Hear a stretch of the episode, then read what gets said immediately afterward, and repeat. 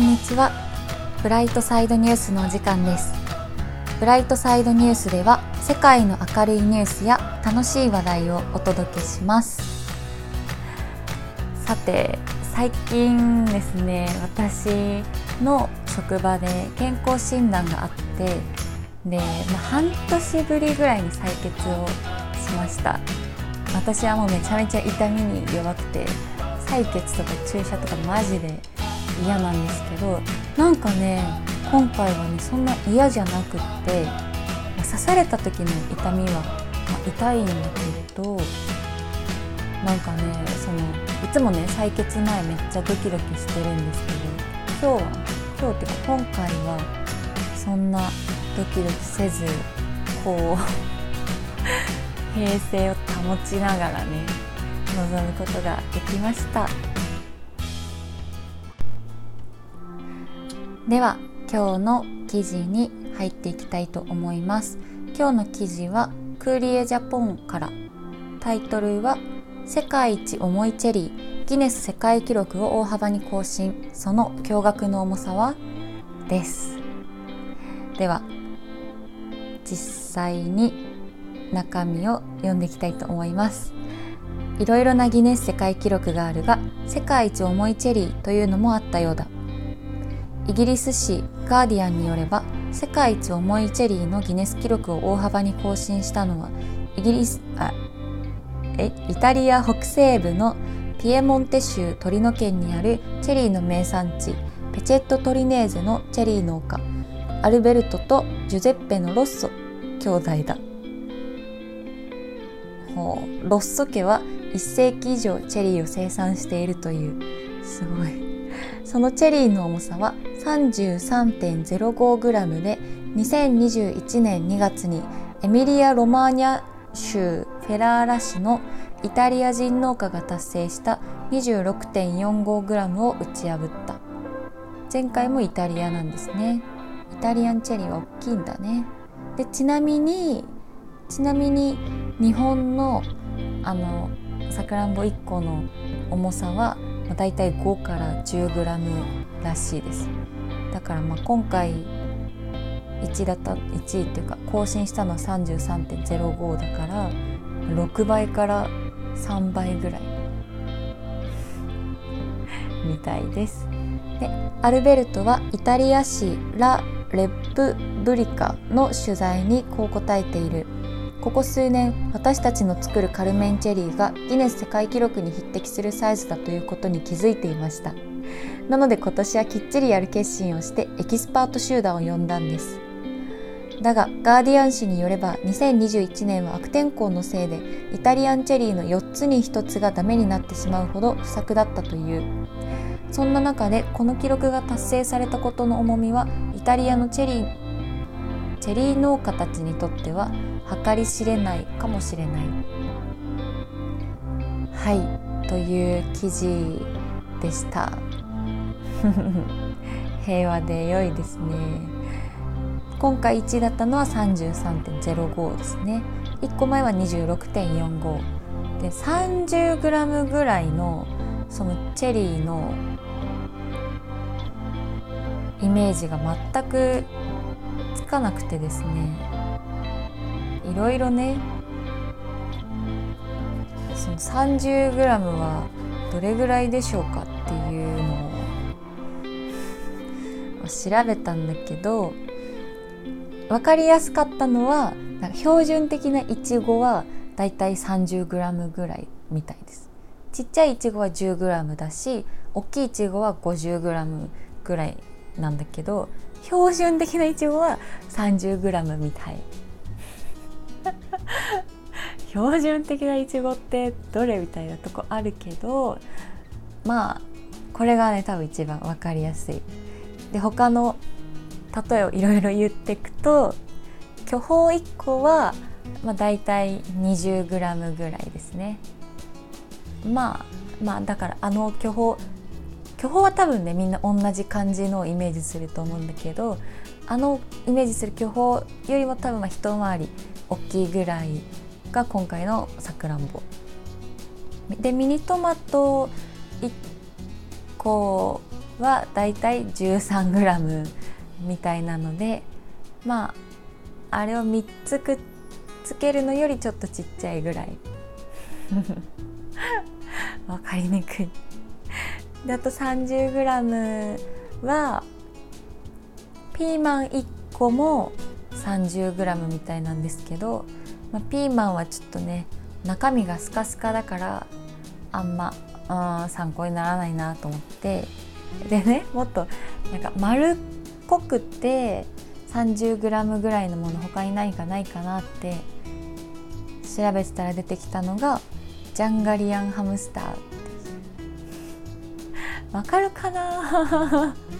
わかりますかね。小型のハムスターなんだけど、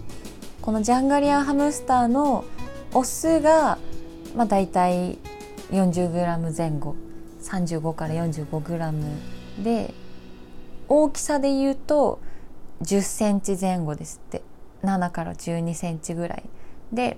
でメスがね さんじゅうグラム ぐらい、まあ、さんじゅうから よんじゅうグラム が平均みたいで、で大きさで言うとろくからじゅうにセンチだから、まあ、ろくセンチ、ハムスターとサクランボのその中身のね密度がね一緒だったら、まあ、多分ねろくセンチ、ジャンガリアハムスターのメスのちっちゃめの方と多分同じぐらいだから、直径ろくセンチぐらいでしょうね。ハムスターと一緒だったらね中身がちょっとねいまいちね、私もねあんままだね さんじゅうさんてんぜろごグラム が果たしてどれぐらいの大きさなのかっていうのが、ね、あんまよく分かってないですけど、今ね、まあ、ごこぐらいご、ろっこぐらい例えを出しましたので、皆さんイメージしてください。で、さくらんぼはなんだろう、日本に並んでるさくらんぼは基本的には、まあ、もちろん国産のものと、あと海外のものは基本的にはアメリカのものが並んでることが多くて、でアメリカから輸入しているさくらんぼを総称してアメリカンチェリーって言います。ちょっとねこの記事取り上げておきながら、あんまりさくらんぼを食べる習慣がないので何とも言えないんだけど、アメリカンチェリーは調べた感じだとね、アメリカンチェリーは全般的に国内産のさくらんぼに比べるとサイズが大きくって、あと見た目がちょっと赤黒いよね。国産のものは赤っぽいけど、アメリカンチェリーはもうちょっと黒っぽくって、で果肉が引き締まってて日持ちが良いのが特徴みたいです。で味はアメリカンチェリーの方が酸味が少なくて強い甘みを感じやすいそうです。うーん、なるほど。で国産のものは 国, 国内の生産量でいくと、まあ、いちいは多分みんなわかると思うけど、山形県がいちいで、にいどこだと思いますか？私これ意外だったけど、意外だなと思ったけど、にいは北海道ですね。いちいの山形はまあだいたい ななじゅっパーセント から ななじゅうごパーセント ぐらいシェアを占めてて、北海道はね じゅっパーセント ぐらい じゅっパーセント ぐらいでした。結構じゃない？なんかあ、北海道でさくらんぼ作ってるイメージなかったなと思ったけど、じゅうぶんのいちぐらいは北海道みたいですね。でさんいは山梨県、果物の国です。で今回取り上げてるのは、記事でね取り上げられてるのはイタリアンチェリーなんだけど、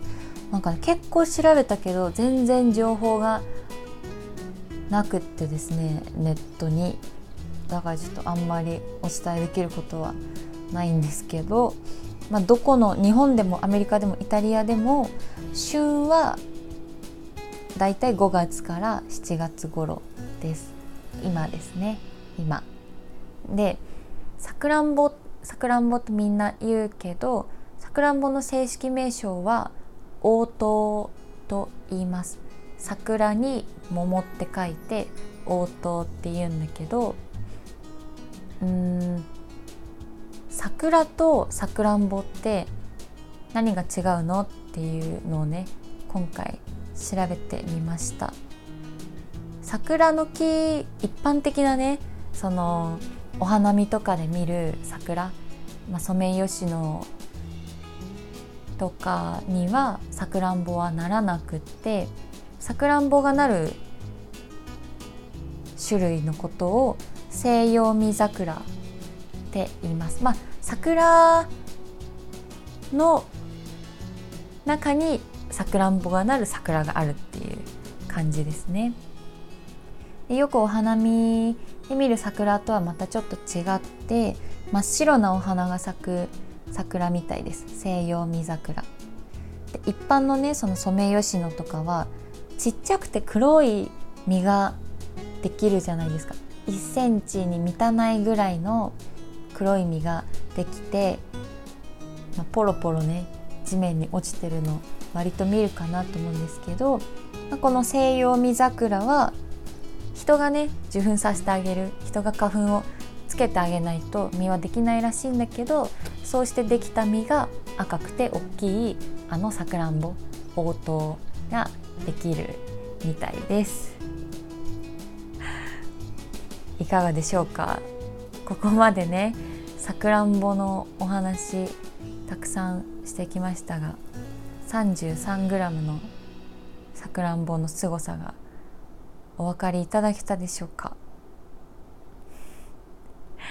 今はねまだまだ旬真っ盛りですから、ぜひ食べてみてください。はい、ということで今回も聞いてくださってありがとうございます。エンディングね、ちょっと何話すか全く考えてなかったけど、うーん、まあ、梅雨もね無事終わってね、もうちょっとではちがつに入ろうとして、あ、違う、はちがつとかじゃない、もう今週オリンピックですね。うん、オリンピック関連がね明るいニュースになるかっていうと、今はねコロナもあるしね、ちょっとはっきり言えないところが悲しいですけど、うん、まあ、とにかくね無事に何事もなく終わってくれれ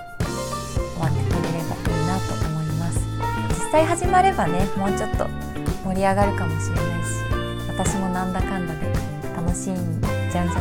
なと思います。それでは本日も良い人生をお過ごしください。